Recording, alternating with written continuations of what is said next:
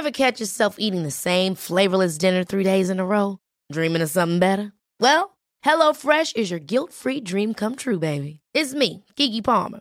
Let's wake up those taste buds with hot, juicy pecan crusted chicken or garlic butter shrimp scampi. Mm. Hello Fresh. Stop dreaming of all the delicious possibilities and dig in at HelloFresh.com. Let's get this dinner party started. Wow. Nice. Yeah. What you're hearing are the sounds of people everywhere putting on Bombas socks, underwear, and t-shirts made from absurdly soft materials that feel like plush clouds. Yeah, that plush. And the best part? For every item you purchase, Bombas donates another to someone facing homelessness. Bombas. Big comfort for everyone. Go to bombas.com slash ACAST and use code ACAST for 20% off your first purchase. That's bombas.com slash ACAST. Code ACAST. Hello and welcome to the Runners World podcast with me, Rick Pearson. And me, Ben Hobson. And our guest today, Aimee Fuller. Hello. welcome to the Runners World podcast. Dave. Thanks so much for your time and coming on. Thanks for having me. This is a lovely little studio setup Oh, you've got here. I'm used, I'm used to being outside for my podcast, so it's quite nice to come indoors, a bit of warmth, a cup of tea. Thanks Oh, for yeah. I having like me. it. We treat people properly, don't we? Let's talk about that. Let's talk about, because we were having a little chat before we started about your podcast. So I have a podcast called Monday uh. Mile. Essentially, we take our guests outside, walking and talking. It's actually an idea that stemmed about during lockdown because I was so sick of my day being navigated by Zoom. Yeah. You know, like Zoom at one, three, four. And uh, I wanted to take the conversation outside. Uh, so it's called Monday Mile. It's about mindset, motivation, and resilience. And we chat to guests who essentially are excelling in their field. And the main aim is to encourage our listeners on their Monday morning commute to say, get off the tube, one stop early, and just get those steps in. Do you find there's something about talking to people while moving, whether whether that's walking or running, where you get a sort of superior quality of conversation as a result? Yeah, I think the sort of walk and talk, it's relaxing. The guests kind of sit into it and it removes the element of the studio, the bright lights. Yeah. So you kind of get a more organic conversation, I'd say. Yeah, I think it works definitely, and I think again with your moving and talking, you've been the Great North Run. You were uh, the roving reporter whilst racing, Yeah. and I think that that's kind of you get a real insight then of like it's not just the sort of quick snatch moments on the bridge, you know, a conversation. This is actually running alongside people, having a conversation whilst they're racing. Yeah, for sure. And, like- As a broadcaster, that was definitely a bucket list moment. It was an idea we pitched two years ago, Hmm. and to bring that to life and for it to be a success in that people loved it. Because essentially, I'm out there running. It's not about me, it's about the people around me and bringing it to life for the viewer because we were out on the streets hmm. running 13.1 miles with everybody else. So I think it also, from an interview perspective, people are open to connect because you're going through the same thing as them. So it's hmm. not like you're just standing on the side of the road getting the runner to stop. It's I'm flowing with them and then you get the hardcore emotion, energy, the sweat, the blood, the tears and Yeah. for me to be able to share that with the viewers was really cool. So let's talk a bit about your running then, because you know you started off as an Olympic snowboarder, so amazing CV, amazing sporting CV. Where did running um, come into the equation for you? So I think my running passion was first discovered probably when I was about eight years old. So my mum started doing a bit of running and I joined her and her best friend in Hyde Park at some sort of like Flora 5K. And I just loved it. I felt like such a big girl. I got my medal and it was my first experience of a sportive. Yeah. And I really, really enjoyed it. I wouldn't say I followed that passion as such. I've always been into sport. Uh, you mentioned my snowboarding career, and growing up, I did gymnastics, basketball, lacrosse, you name it. I gave it a go. Um, but running became more of an accessory throughout my snowboarding career as an athlete. So you travel around the world for eight, nine months at a time and you're hopping time zones. And I found more often than not, I'd land in a country that I didn't know.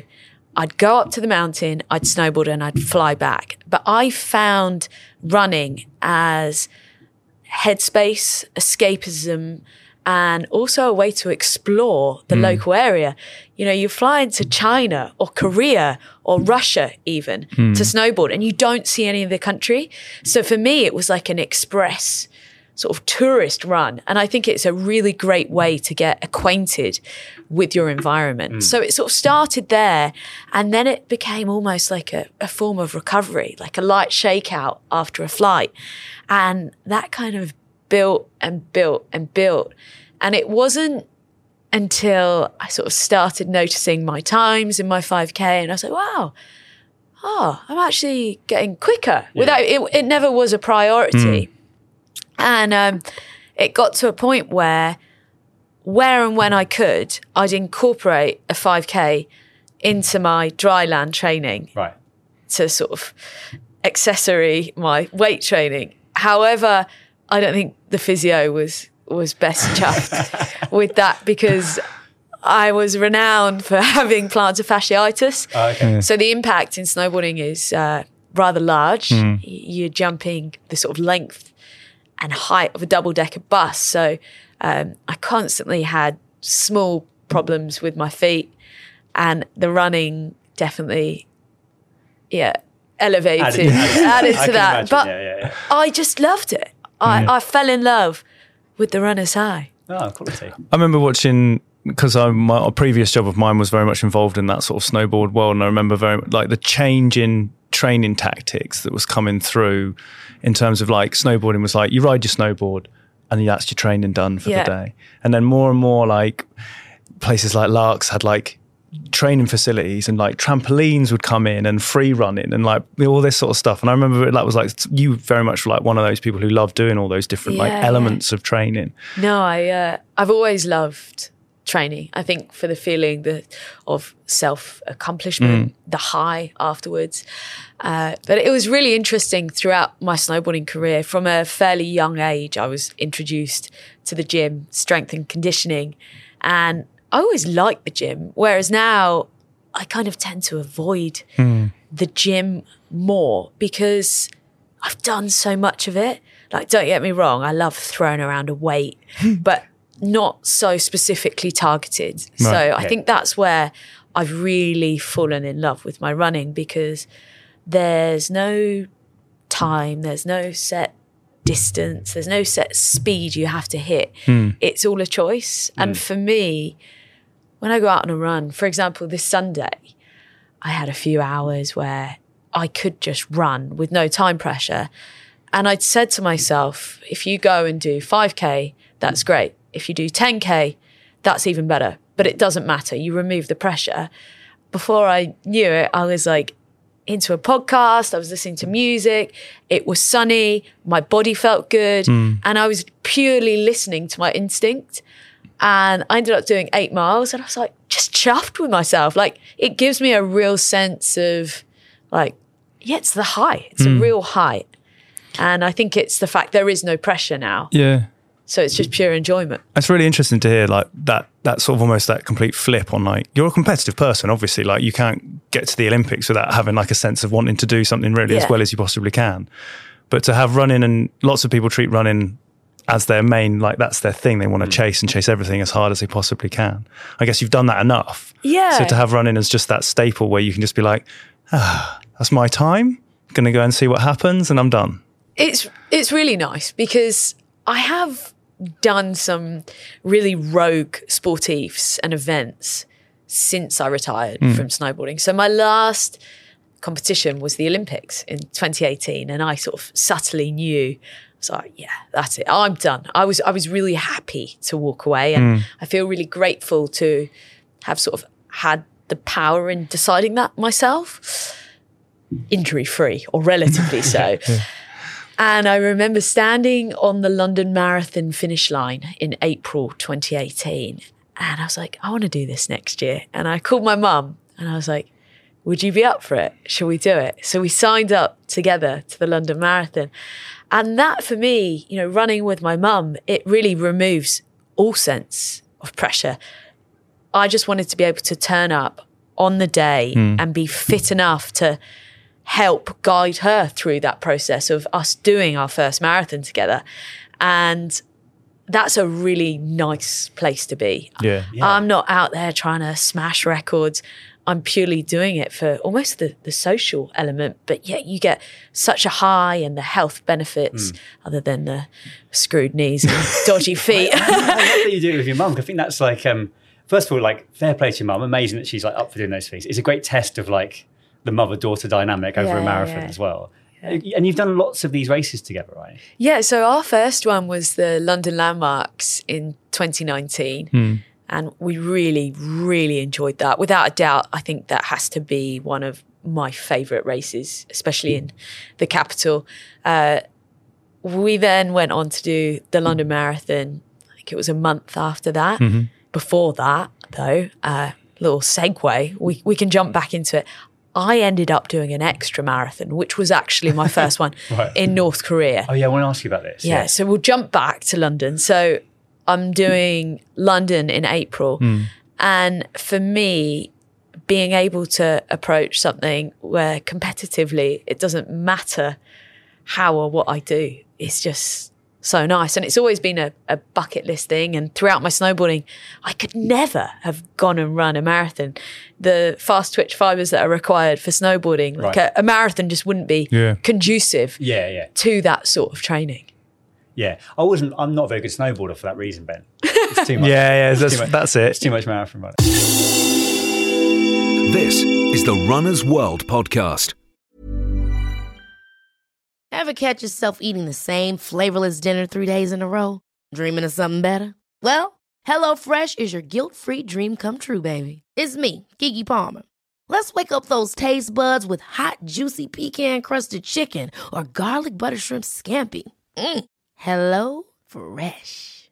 Stop dreaming of all the delicious possibilities and dig in at HelloFresh.com. Let's get this dinner party started. A lot can happen in three years, like a chatbot may be your new best friend. But what won't change? Needing health insurance. United Healthcare Tri Term Medical Plans, underwritten by Golden Rule Insurance Company, offer flexible, budget friendly coverage that lasts nearly three years in some states. Learn more at uh1.com. Wow! Nice. Yeah! What you're hearing are the sounds of people everywhere putting on Bombas socks, underwear, and t-shirts made from absurdly soft materials that feel like plush clouds. Yeah, that plush. And the best part? For every item you purchase, Bombas donates another to someone facing homelessness. Bombas. Big comfort for everyone. Go to bombas.com slash ACAST and use code ACAST for 20% off your first purchase. That's bombas.com slash ACAST. Code ACAST. We need to know about um, uh, North your, Korea. Yeah, the, uh, is it the Po- is it the Pyongyang? Is that what, Uh, Pyongyang. Pyongyang marathon? Yeah. Yeah. it's always mysterious. T- tell us about what, what on earth is it like running in North Korea? So this has to be one of the most surreal situations I think I've ever ended up in in my life, and probably one of the best experiences I've ever had working with a team in an environment. So my snowboarding career, you know, you're kind of like solo on the mountain. Uh, I went out for a run training for London, and I literally put on my Instagram story training for the London Marathon. Just got lost in Richmond Park, soaking wet, freezing cold And somebody from Sky who had interviewed me at my first Olympics said, text me and said, Hi, I see you're training for London. You don't want to run another marathon, do you? And I was like, Absolutely not. Especially after that run in Richmond Park. And uh, she's like, Hear me out. It's for a documentary in North Korea. So I was like, Tell me more. She called me literally four weeks later. I was on a flight to Beijing having had to leave all of my valuable possessions in a safe locker in China to then take a flight to Pyongyang. And I can honestly say, without doubt, that is one of the most rogue scenarios I've ever been in. Yeah. You see it on the documentaries and you hear people talk about it, but it is really, really strange. So I requested to leave the hotel because you can't just walk out of the hotel Oh, right. to go for a run. And they were like, well, no, like people don't run on the streets there. And they organised it. So our sort of minder, uh, North Korean chap, drove and followed me in the van, but I wasn't allowed to not be escorted. So I went on an escorted taper run and was literally followed. And then the actual marathon itself, bearing in mind I've never run a marathon, like I'm a marathon version at this hmm. point. So I turn up in my boat shoes, I like to call them. I got them all properly f- fitted in Profeet, had the liners, had these rocking yellow trainers. Hmm. And I'm looking around me, there's all these North Koreans and they're all like real slight and, you know, they look like marathon runners. And I'm there still sort of quite strong and athletic looking from my snowboarding career. They're running in plimsolls. You know, like when you're a kid, you go to Woolworths Yeah. back in the day and you had the plimsolls. Yeah. Like they had Those. those. And I didn't mean to like revel in misfortune. It was more like if they can do this Yeah. in plimsolls, I can definitely run in my boat trainers. So Yeah. we start out and I had no gels. I thought there would be snacks along the way. So we left the Olympic Stadium there and it was literally an out and back marathon. Hmm. There were no snacks, nothing. And luckily I befriended an Irishman. Right. Kieran, who uh, sorted me out with some gels, shared Hmm. a banana, and I can Ah. honestly say, out and back marathons are not the oh, one. Oh, we literally just went out into the fields and went around a cone and ran back. Oh, wow. I don't recommend it. I think that's hard because you know you know how far you've got to go back as well. Yeah. It's demoralising, isn't it? Yeah, well, at the start, I was like, oh, this is cool. It's simple. And then it was like, oh, okay, it's 17 miles. My knees feel like they're going to come out of their sockets and my mm. hip joints are in excruciating pain. And I'm like, I've still just got to go straight.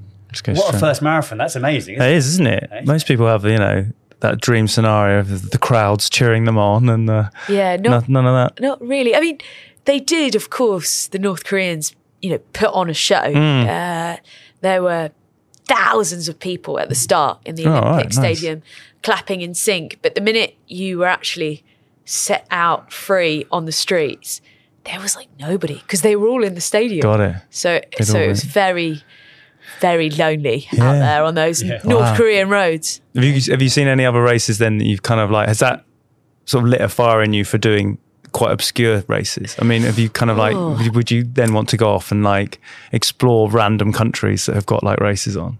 I think I'm more intrigued to go and do, you know, the big majors. Right. Yeah. yeah. So this year, I no. Oh, we're in 2024. Last year, yeah. I did uh, the New York City Marathon Nice. with my mum, and it was actually a present for her. I don't know if she's thank, thanking me for it now, but we kind of toyed with the idea of doing another mm. one together. And my mum said, well, it'd be cool to do it somewhere different. So for her birthday, I just booked flights to New York and said, look, the options here, it's on the table. If you want to do it, we'll do it. If not, we'll just go Christmas shopping. So we did that one together. And again, it's that. I think the a marathon, the mindset for a marathon is so unique. You go through the training process. Sometimes you enjoy it. Sometimes you get injured. Both me and my mum got injured. I had a bad hamstring. Uh, I got tendonitis in my right foot off the back of doing the Ealing half, uh, which was a actually a PB with a friend, uh, which was really unique So I've not really done loads of running for myself. Um, so I went into New York hurt, which made the whole experience a little tougher. Hmm. And my mum also uh, ended up with some sort of tendonitis in the sesamoid joint. So we were hmm. falling falling to bits. so the triumph in that was the fact that we were able to run it two days before. My mum still had a tape foot and was Right. in pain walking. So the real triumph and runner's high was a sense of completion. Hmm. And we kind of said, why are we doing this to ourselves? But now, you know, three, four months later, we're thinking, oh, yeah, where could we go? Maybe we could go and do one in Malaga, somewhere warm. You know, Yeah, yeah, yeah. I, I don't know. There's an addiction there for sure. Yeah. I'm interested in your book, um, Aimee, because it's fear less, live more, right? And I feel like someone who's been a competitive snowboarder, like you must have to keep fear. You must have an amazing relationship with that in, in terms of like, I'm sure you get nervous at the start line. If anyone else is kind of worried about running or, or has some of their own running fears, have you got any advice for like how how you kind of put a lid on that stuff or kind of use it to your advantage? Yeah, I think it's really interesting. So, snowboarding for me was the extreme scale of fear. Hmm. I tested my limits. I put my body in positions where I wasn't comfortable. And I actually can put my hand up and say that I was scared and I stopped snowboarding because fear consumed me. Hmm. And I don't think many extreme sports athletes vocalize that, hmm. but it is scary. You are putting your body on the line. And unfortunately, injury does happen. It's hmm. not a matter of if, it's when. Hmm. And it's managing that to make yourself as bulletproof as possible so you can deal with impact. And I reached a point where I was done with dealing with that. And that's why I walked away. And I walk away very proudly of that actually, because I had another passion and another interest, and that is my my broadcast. But throughout that process, I learned so much about fear and the hmm. high end of it. And I kind of use it, the scale. It's almost like the Nando scale, the, the spice scale. And I was sick at, of operating at spicy, Yeah. but I could operate, you know, sort of medium, casually, Yeah, yeah. still probably now even on my snowboard and really enjoy it. So when I go to approach moments in running or even making the decision to go for a run, I hmm. set myself up in the best possible way. So there's little hacks and tools in my book that I've used for not only my wellness routine, but extreme scale examples like public speaking or doing your motorbike license or Right, your car test for the first time. And I use those as examples. The amazing thing about running is you can always do it again. You can always go on another run. And I really frame it as being able to run is a privilege. So when I'm running, that is what I think. Hmm. Being given a body, an able body to be able to go out, to have free movement, to have mental thinking space is such a gift. So I think of that. But then I instill lots of little incremental things along the way. So, for example, it's winter right now, it's freezing cold, it's not the best time to go out, especially when it's minus two like Yeah, today. yeah. So I put, you know, my trainers on the radiator. I've got three layers. Hmm. I've got a gilet. I've got hats. I've got gloves. And I put myself in the best possible position to not have an excuse. And then it's working with that scale of don't over pressurize yourself. You know, two miles is better than no miles. Mm. And that's the way I approach it. And when I was in North Korea doing my first ever marathon, I remember thinking at mile 17, wow, this is a different type of pain. This really hurts. Mm. I have not felt this feeling in my knees before. But that pain is not going to stop me from being able. Mm. And that was my motivation. Snowboarding is a sport where one one thing my dad said to me and it really scared me was Ames, I don't I don't want to see you crash like that again. Hmm. I don't want to push you in a wheelchair for the rest of your life. Running can't do that to you. Hmm. It's all about a scale of fear. Yeah. Running's your own scale. Set it for yourself and find enjoyment in it. Even in those moments of pain, the enjoyment is the triumph at the end of it. Yeah. I think talking, we've talked a little bit about you running with your mum and the fact that she was the, took you to that first ever race. Do you do all your mu- running with your mum? It's like she your main running partner. Uh, so I went to school in Northern Ireland, Yeah. uh, and my family is still over there. I'm here in London, so I don't get to run with my mum as much as I would like. But I ended up staying home for New Year's this year because I just my gut was telling me just chill, Yeah. have a night in. I literally didn't get on the flight. It was an hour before. And I woke up the next day and had a run with my mum along the beach, County Down coast. There's nothing better. Yeah. Uh, for me to be able to share those moments with my mum is really special. So we don't get to run together casually so often because I'm I'm not home Yeah, very yeah. much with with the the nature of my job and my lifestyle. However, we put in little moments in the diary. So, for example, in April, we are without a doubt going to be at the start line of the London Landmarks Half because Mm. that's one of our favourite ones. Mm-hmm. And then we'll look to do something later in the year, whether it's uh, the Royal Parks Half, that's another favourite of mine. Yeah. Um, I don't know. I've never even done a Hackney half. There's so many Yeah, to there's a load of good ones, aren't there? Yeah. unearth, Yeah, or maybe yeah. maybe it's a hot half somewhere. That would Yeah, be really cool. be- yeah. Yeah. Um, so we use it as also an excuse for my mum to come over, stay with me for a few days, eat some good food, Yeah. Go and get in amongst it, explore a new running route, and and do something awesome for our bodies. It's it's a great way of socialising. Yeah, yeah. Running, jealous, running, running in Northern Ireland must be pretty great. Oh, it's. I think for me, when the weather's good, there's nowhere better. Like Yeah. that County Down coastal path. I've never done that. it, it's Yeah. like tropical. It, it in the summer it's beautiful, and you can stop off, Yeah. jump in at Brompton Bay, have a little dip. Oh, It's a it's a dream. I really recommend it to any avid runners. Oh, nice. Yeah, there's a few. There's a few big races up there actually. They kind of, Oh, there you go. There's Is a kind of uh, Giants Causeway marathons up there. Oh yeah, I think I'll leave that to you. I reckon that'll be windy up there. so apart from Northern Ireland and maybe a few London races, do you have a favourite place to run?